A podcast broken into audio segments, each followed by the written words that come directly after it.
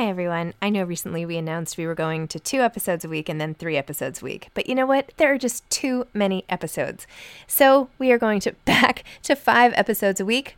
Still a reduction from seven, but there were just too many interviews scheduled, and I didn't want to make all the authors wait for too long. So I hope you can keep up with me. Listen to one a week as you're on your way to work or on your way home or putting your kids to bed or whatever it is you're doing. Moms don't have time to read books now five times a week. Millions of people have lost weight with personalized plans from Noom, like Evan, who can't stand salads and still lost fifty pounds. Salads generally for most people are the easy button, right? For me, that wasn't an option.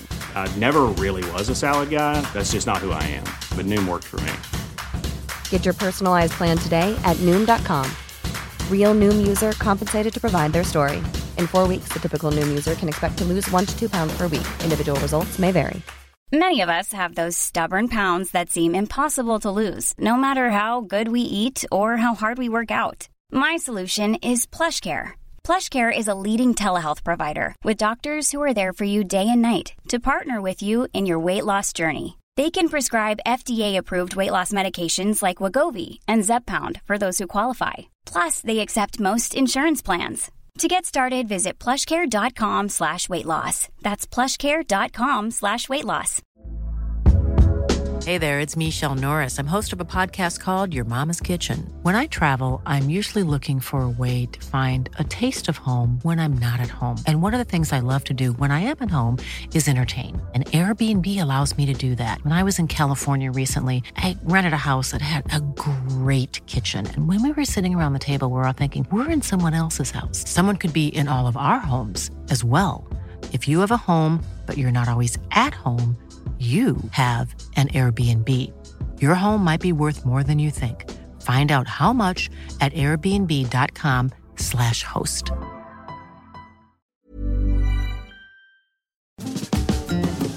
Hi, this is Zibby Owens, and you're listening to the award-winning podcast, Moms Don't Have Time to Read Books. I'm also the host of Moms Don't Have Time to Lose Weight, and I'm the editor of the anthology, which you should run out and buy, called Moms Don't Have Time To, a Quarantine Anthology.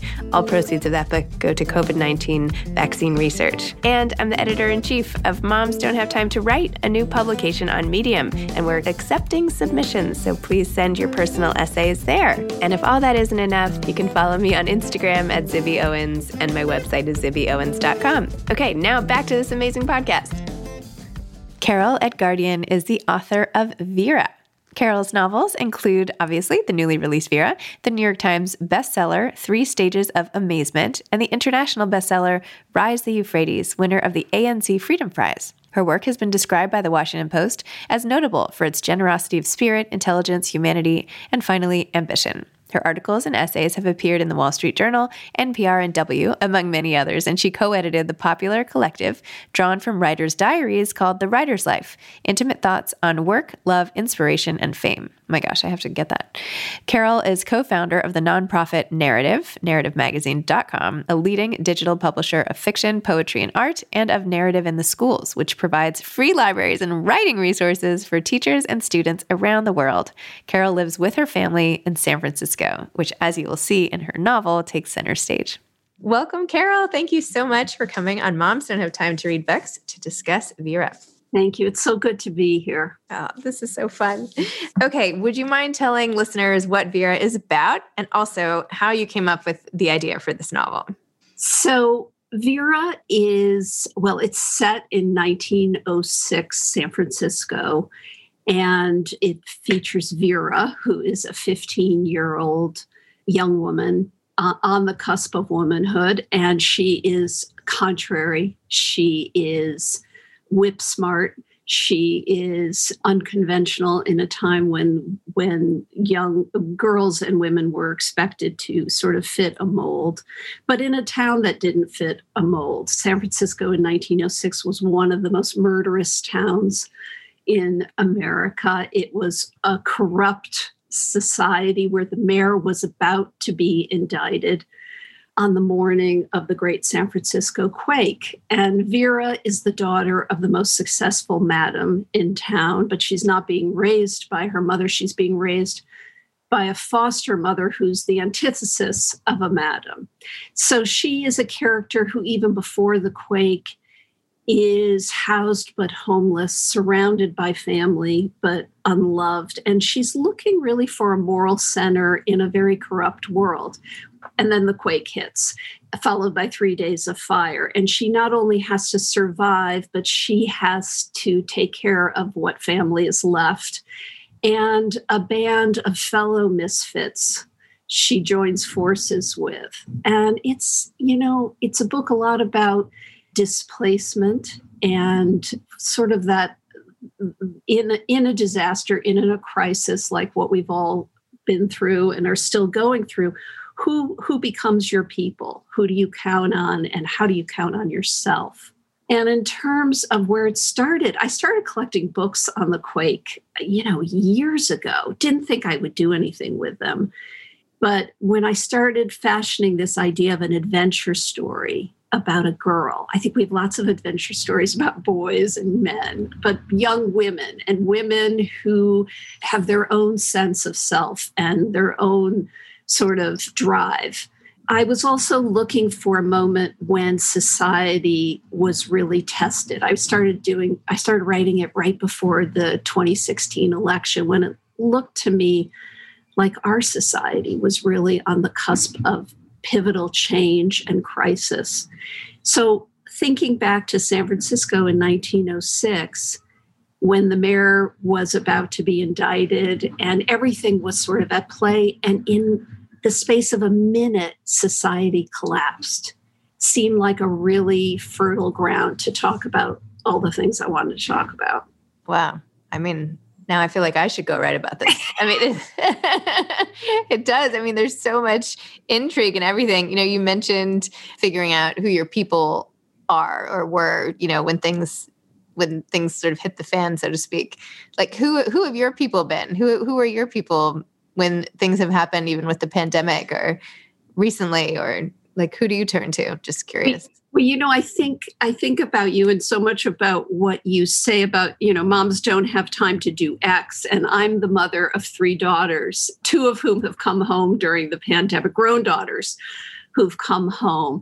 And it's been, you know, this has been such a painful time, such a time of so much loss and so much loss of potential, so much change, particularly in young people's lives. You know, I think the younger you are, the in some ways, the more this has impacted, impacted you. On the other side, it's been a real stolen time to have my grown daughters eating dinner with us yeah. every night. So I feel both grateful, and I feel like coming out of it, we're just learning what we're going to carry with us. And it's an interesting question, sort of, you know, is this a moment of recalibration and reinvention and profound change in our country? I hope, I hope it is. I hope it is. And what did you learn about that period of time that kind of echoed this, right? Like what, what does happen when characters who you paint so vividly, right? You like Vera, for instance, and her, I don't even know what to call her. It's not really a stepsister. Her pie is her what? Like her adopted sister, whatever, yeah, yeah. Um, and her her mom, right? You you paint such clear pictures of who they are as people, and how, you know, Vera never really felt accepted because she wasn't actually a part of their family. That she had this funny arrangement, you know, right. hawked by this, you know, glamorous madam of, you know, the doyenne of, of town, if you will, in this like secretive arrangement, and then. Yet she's always just a little bit off and like so direct. And, you know, I loved how she confronted the mayor and just like, yeah, how do you feel about it? You're about to go to prison. Like, how, you know, what do you think about that? You know, I love that outspoken quality in her. So how do you take the characters and then put them through something like this? Like what, like how, I, I don't even know what my question is, but I guess like you take these characters, you form them, and then you put them in like the most difficult scenario ever. Then what? Like, how do you figure out what to do with them? Like, did you figure it out kind of as you wrote, or did you know how they would go through it? I mean, I feel like it's so hard to know how even we go through crisis, let alone like fictitious characters. Right. Well, I think, you know, one of the reasons I became a writer was from my earliest days, I always wondered what makes people tick. Mm-hmm. I mean, what makes people tick? And I think you have you, you have a real character. I know I'm working in, in a place that's interesting if you have that complexity, that that contrariness. You know, the, what, I, what I like to call a character's wrong rightness. Mm-hmm. So I try. So in fiction, I just keep pushing the characters to to moments where they have to show different sides of themselves, where they're stressed, where and certainly a quake, surviving the quake and the fire is the defi- is the definition of a stressful moment. But it's also how do they show up for each other or fail to show up for each other? And, you know, I think what I try to do in, in the book is show as many sides, as many, as many moments of possibility. And one of the things that is so fun in the writing is at a certain point, characters become these full people and they surprise me. You know, I have a, I have a certain notion about who they are and what they mean to themselves and to each other. And then they, then they make a turn and I, I have to be smart enough to go with them. Interesting. So tell me about how you got started writing. Like, how did you, I know you've written multiple novels and you edited a collection on writing, which, by the way, I have to get that advice book. That sounds awesome. How did you get into this? Like, what did you, like, where did you grow up? What's your, what's your whole story? What's my whole story? How much time do we have? No, I was, I, and I think so many writers are, this is true, but I was the kid, you know, the voracious reader, and in a house that was tumultuous. So in many ways, books were home to me. Books were, books were my safe place to go. And, you know, I just unearthed a journal from when I was nine, ten years old, and I was writing poetry. I was writing stories. So I always, that was always sort of the place to go, where I was always thinking about story. I didn't really think of myself as a writer. I would never have said I'm a writer till, till, you know, in college, I started writing my first novel that ultimately became Rise the Euphrates, but it took me ten years, ten years to finish it. I'm not the fastest writer, alas. But I think it's it's always been how I make sense of the world is through story. You know, what what connects us, what's universal, and again, what makes people tick. It's fascinating to me. You know, I I, I just took my first plane ride in the, you know, since the pandemic, and sitting in an airport listening to people talk. I mean, I could I could eavesdrop all day long. You know, you parachute in on people's lives. And you get the whole, you get the whole thing in a moment. I mean, that's always the challenge on the page. You know, can you get the whole life from a moment? This is Paige, the co-host of Giggly Squad. And I want to tell you about a company that I've been loving, Olive and June. Olive and June gives you everything that you need for a salon-quality manicure in one box. And if you break it down, it really comes out to two dollars a manicure, which is absolutely insane. It's also so easy to get salon-worthy nails at home with Olive and June. The difference between how your nails used to look when you did them yourself and now with the Manny system is a complete game changer. The best thing about Olive and June, too, is it's a quick dry. It dries in about one minute, lasts for five days, and full coverage in up to one to two coats. Visit oliveandjune.com slash perfectmanny20 for twenty percent off your first system. That's oliveandjune.com slash perfectmanny20 for twenty percent off your first system. Millions of people have lost weight with personalized plans from Noom, like Evan, who can't stand salads and still lost fifty pounds. Salads generally for most people are the easy button, right?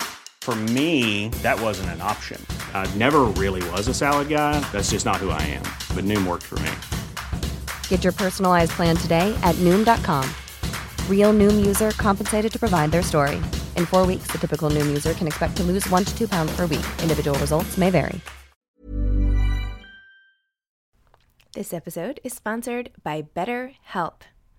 Sometimes we all have stuff we need to get off our chests. Even if we don't think it's interfering with our daily life, there are some things you just haven't processed, be it grief or trauma, eating disorders, anything. It might be time to work on those things, and I have a solution for you. Therapy. online therapy by BetterHelp. It's designed to be convenient, flexible, and suited to your schedule.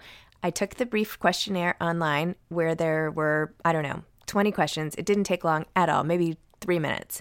And then I got matched with a therapist who could help me work on whatever. I picked trauma because even though it happened in two thousand one, I am somehow still not over the loss of my friend on nine eleven. And it is what it is. BetterHelp is going to help. And I am so excited, especially because with my special code, instead of eighty dollars a month, it is ten percent off, seventy-two dollars a month, which is so much less than traditional therapy. And you'll get a perfect therapist for you. There are thirty-five thousand therapists to choose from, so you'll find the right one. Get it off your chest with BetterHelp. Visit betterhelp.com slash moms don't have time today to get ten percent off your first month. That's BetterHelp, H E L P dot com slash moms don't have time. So interesting. Yeah. I'm always wondering about people. I, I felt like I didn't realize this was something shared by so many people until I started interviewing authors, but turns out yeah. I'm not the only one who's like wondering and listening and, you know, imagining. And, you know, people always say that you should focus on something you're interested in. Like if you're writing a book, for instance, like people will say, pick a topic that you don't think you could get tired of, right? Like you were endlessly fascinated by the earthquake already, right? You were already researching that. So it's like supernatural, super, very natural, I should say. And I feel like the same is about people. Like learning about new people just does not get old. Like I, I don't think I would ever get sick of hearing people's stories for their lives. And so if you can like somehow put that into literature, like how great is that, I guess. Well, that's the that's the challenge. That's the impossible challenge. But it's it's endless. It's an endless loop of how we're all connected. You know, the news of the day, and I think good fiction has to read like the news of the day. It has to feel really important and urgent. But it also, you know, the news of the day tells us the who, what, where, and when. But but but stories tell us how and why. You know, how were they? How did they come together and why? What was what was what was moving through each of each of those characters that made this moment possible? That ability to sort of see behind the behind the screen and have insight, like what's better than that? And also to fly on a magic carpet, you know, as much as the entertainment factor. I really wanted this book to read as an entertainment too. And that sounds contrary to the central disaster, but people are funny. We're full of folly. You know, we do, we do stupid things. We do, we can't help, you know, we can't help ourselves. And I love that aspect of human nature that, you know, can we, can we in our folly come together? Especially in the face of natural disasters. And I feel like those are happening, obviously, it's, it, particularly in California, I feel like all the time. There's all the fires and all these tragedies that still are happening today. And it's so much, you know, what, two hundred, and don't make me do the math, two hundred fifteen years later or something from the earthquake, people are still, you know, running from the hills and dealing with fire and dealing with what do you do when your home is suddenly gone? And there's the, sort of a timelessness to the, the theme of your book and and how people, what who who does what in a disaster like that? Well, that's really the question. And that's the question I think we're all being asked right now. Ultimately, what is your your own moral compass of what is right and what is wrong? And when society gets leveled or challenged, that really becomes the question of the moment. Mm-hmm. And in terms of living out here, you know, I grew up in Connecticut. So this is my adopted, San Francisco's my adopted home. And you can't live on this coast without being constantly aware of being on the edge, right? The, if it's if it's not the quake, it's it's fires. It's but it's also I, I don't know. You know, I've now written two novels about San Francisco, so clearly it's caught my fancy.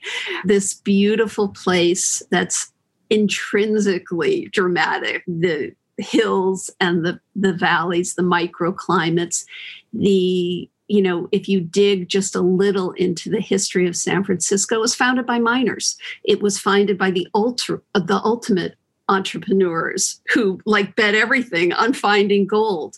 And the city grew up around servicing those minors. So in, in the early days of the city, the prostitutes were revered. They were very powerful people.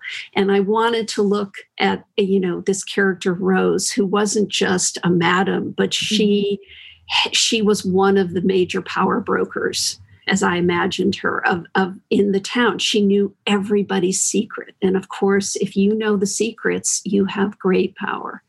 But she also was a mother.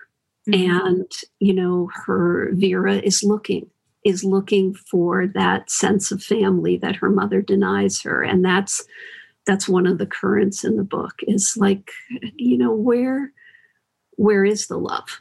Where is the love? Wow. Now I feel like I should play that Black Eyed Peas song. Do you know what I'm talking about? Yes, I love that song. Okay. All right. Yeah. yeah. Yeah, if, this, if, I, if I did like a highly produced podcast, I would cue in some of that music, but we I don't. Digress. Yeah, yeah, yeah. yeah. Wait, and so I know this is off topic, but how did you end up doing your Instagram live show where now you pick a word a, a know, week or a month I, or whatever? Where did that I'm come a, from? Well, I'm a I'm a wordy I'm a wordy gal, and I love I you know it, words are stories. Every you know every word.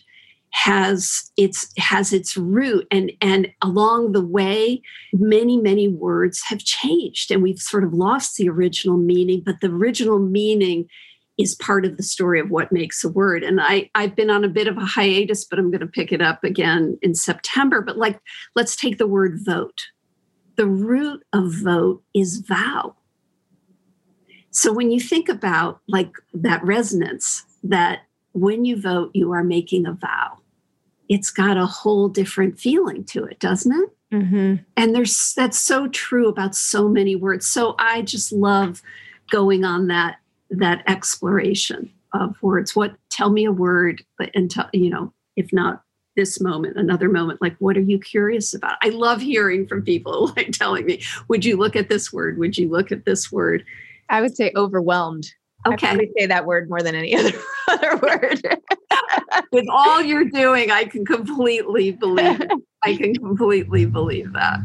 You, um, you know, it's it's such a moment in time when you, well, you're doing so much. But I think I I don't know anybody who, who isn't using that word right no, now. No, everybody's overwhelmed. Yeah, of whatever whatever life life has handed you, um, or that you've taken on. You know. So what? What do you do when you're not working on a book, or do you always have a book going? I, I always have something going, you know. Right now I've started a new book. I've got a couple essays and um, a story that is keeping me up at night that I have not been able to finish literally in seven years. So I think I'm almost done with it. But also in the other half of my life, you know, is being part of Narrative, my nonprofit Narrative magazine. You know, we are a leading digital publisher of fiction, poetry, and art. You know, we publish some three hundred artists a year. Wow. And one of the cool aspects of, you know, not just publishing all the writers you know and love is mentoring and discovering new writers and bringing them to the fore. You know, one of our original Narrative Prize winners, Natalie Diaz, just won the Pulitzer Prize, and wow. and Ocean Vuong, and so many, so many writers. Seeing them early in their career and bringing them forward, but also, you know, our library of thousands of stories and poems, because it's all free and accessible. Teachers all over the world are teaching from it. And that has been just a really cool part of the of the sort of legacy of Narrative, is particularly in this pandemic when ninety percent of students around the world were learning online, to hear from teachers in little villages in India or Serbia or Africa who don't have access to books, but are reading are reading stories, and they're they're seeing they're seeing themselves in the stories. You know, they're seeing they're seeing possibility. That's that's my other gig, and I'm there's never enough time, but it's it's really fun to watch it grow. Wow, that's amazing. I love that. So, do you have any advice for aspiring authors? Read everything, and reread the stuff that really resonates for you, and take scenes apart like you're a surgeon. Why? What happened? there? Why did that move me? Why did that work? And writing is about generosity, I think. It's about giving the reader as many gifts as you can, inspiration, entertainment, your curiosity on the page, and keep, you know, just how much can you give? Don't, don't, don't save it for later. The bucket keeps refilling. I guess that's two things I would say. Excellent. Well, this has been so nice, Carol. It's so nice to have met you and chatted with you, and you're so elegant and classy. It's like, you're just, you have this like way about you. It's, it's very nice. I feel like I should call you like Missus Ed, Ed, Edgarian or whatever. Like, I feel like, no, seriously, like I can, like you're almost like another, from another era of like oh. class. And I don't know, it's just so, you have such presence. It's very nice to see. So, and it comes through in your writing, the way you write in such an elegant way. So anyway, it was really nice spending time with you. Really nice spending time with you, and just keep on doing what you're doing. It's just, you're rocking it, girlfriend. Thank you. All right.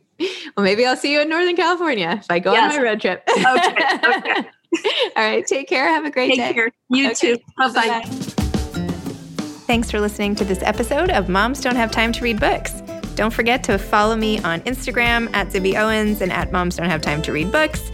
Also sign up for my newsletter at zibby owens dot com and sign up for my virtual book club and meet lots of authors on Zoom every other week. Thanks so much to Steve and Ryan at Texture Sound for the sound editing. And thank you to Morning Moon Productions for providing this fantastic intro and outro music.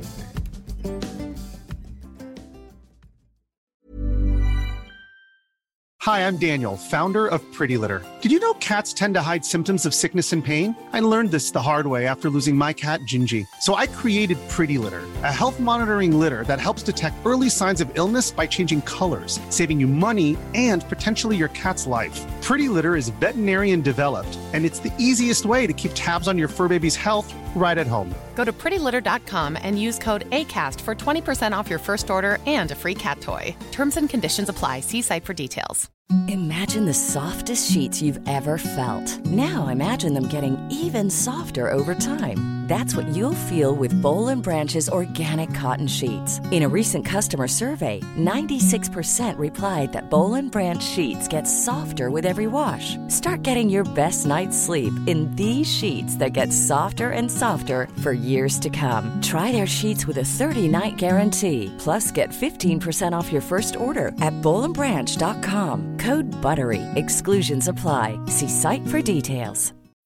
When you need mealtime inspiration, it's worth shopping Kroger, where you'll find over thirty thousand mouth-watering choices that excite your inner foodie. And no matter what tasty choice you make, you'll enjoy our everyday low prices, plus extra ways to save, like digital coupons worth over six hundred dollars each week. You can also save up to one dollar off per gallon at the pump with fuel points. More savings and more inspiring flavors make shopping Kroger worth it every time. Kroger, fresh for everyone. Fuel restrictions apply.